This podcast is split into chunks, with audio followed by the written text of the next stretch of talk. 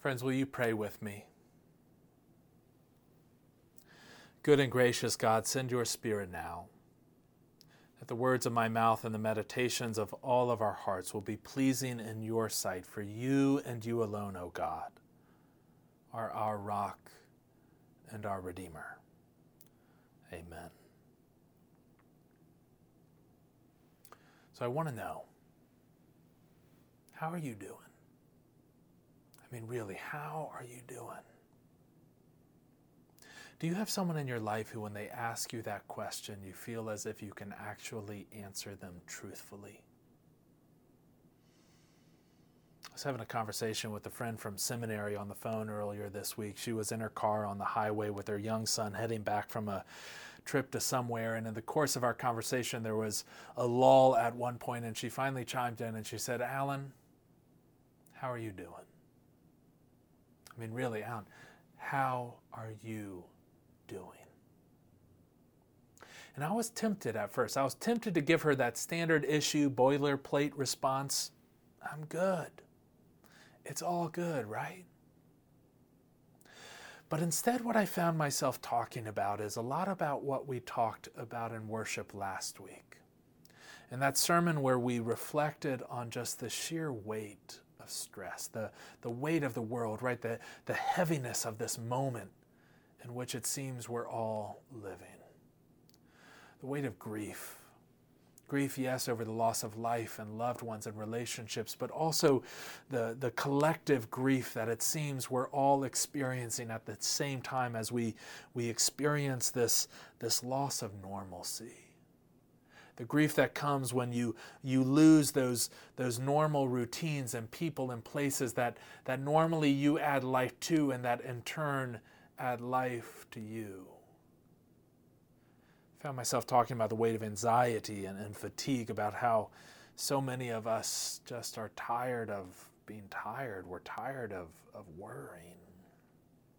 At one point I was even remarking about how now we're in this season here in Southeast Georgia where it seems that no matter what time of day you walk out of your home, you walk into this world that feels heavy because the air is so heavy with humidity. Right? Heaviness. The weight of the world. How am I doing? I'm feeling the weight. The weight of things. She commented about a conversation that she and her husband had not long ago where he made the remark that, it almost feels as if we're all living together in this moment that's like a mashup of the Great Depression and civil rights and the Spanish flu and Watergate all rolled into one. It's a little bit of an exaggeration, but there's also some truth in it. I think so many of us are just feeling the weight of things as if it's just pressing down on our shoulders, or like we're trying to hold the weight of the world in our own two feeble hands, and we're not sure we're going to make it. If that's you, if that's how you're feeling today, I want you to hear again Jesus' words in our passage from this morning, where he says this, "Come to me. Come to me, all you who are weary and burdened, and I will give you rest.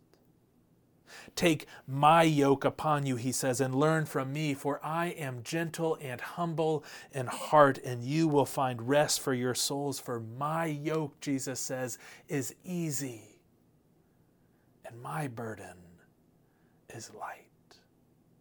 When I hear those verses, the pronouns are what stand out to me the most. It's as if Jesus is trying to remind his disciples, yes, long ago, but also his disciples listening today, that this weight we are feeling is not a weight that we carry alone. Because remember, those first followers of Jesus, the ones he's actually speaking to in these verses in Matthew, right? These are people who know what a heavy world is like. These are women and men who have not only left their homes and their livelihoods, but they're living in this time that is so steeped in violence, right? The violence of their world is a fact that will confront them face to face at the end of Jesus' life. These are people who are living in this world where their next meal is anything but guaranteed. There's no grocery store on the corner. They're living in this world that brings with it sickness, but no promise of a vaccine, no hospital that can care for them in the ways that we can be cared for, right? They understand what it is like to live in a heavy world, and it is to them that Jesus is speaking these words. The yoke is easy and the burden is light, he seems to be saying, because I carry the weight with you. So I got this email earlier this week, on Wednesday to be exact, July 1st. It was the first day for the new president of my alma mater. So the school put together what they do now. They put together sort of a nice little video where this president introduces himself and his vision for the school. But it was interesting as I watched, because I heard him saying a lot of the same things we're saying. I heard him laying out all of the weightiness of this period in history, this time in which we all exist. But then he said something very interesting. He said, despite these challenges, I can think of no better moment to step into my new role, right? New president of this research university saying, despite all of these challenges, I can think of no better time to step into this role. Now, I'll be honest, my cynical side at first rolled its eyes. Come on, man, really? Had you known 6 months ago when the hiring committee hired you that you would be stepping into your new role in the middle of a global pandemic, leading a big school, you would have run for the hills. There's no way in the world you would have signed on for this. Then the other side of me, despite these challenges, there's no better moment to step into my new role. The other side of me began to wonder if maybe there's not something we should learn from that. If perhaps despite these challenges, this weight, this heaviness in which we are living, perhaps there's no better moment for us to step into our roles as disciples of Jesus Christ. Maybe, friends, there is no better moment for us to begin witnessing to that one who loves us despite our weariness and despite our burdens. Maybe there's no better moment than this moment to show the world what it means to be prisoners to hope. Hope in the one who is gentle and humble in heart.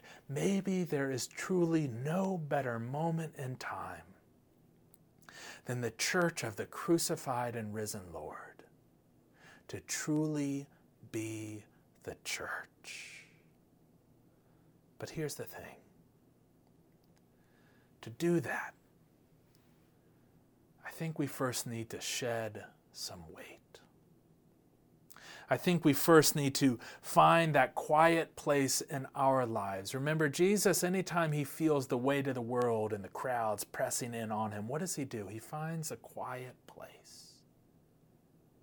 I think you and I, we need to start finding those quiet places in our lives where we can set down those worries and those burdens that ultimately are not ours to carry. I think we need to begin to find rest and the knowledge that, yes, we are called to be witnesses, but friends, we are not called to be the Savior. For there is but one Savior, and we are not him. Listen, I don't know what it is for you. I don't know what it is that's weighing you down, that's suffocating you of your ability to find hope. But friends, what I do know is that God desires to carry some of that weight for us. God desires to lift some of that burden that we might at last finally breathe in again and find life anew. So how are you? Really? I hope you're well. But even more, I hope that this day might be the mark of all the days to come, as we hear, yes, an invitation, but even more so a promise. In the words of our Savior, who says to us now, in these heavy days, come to me. Come to me, all you who are weary and burdened, and I will give you rest. Take my yoke upon you and learn from me, he says, for I am gentle and humble in heart, and you will find rest for your souls. For my yoke is easy, and my burden is light. Friends, may the Savior who invites us to come,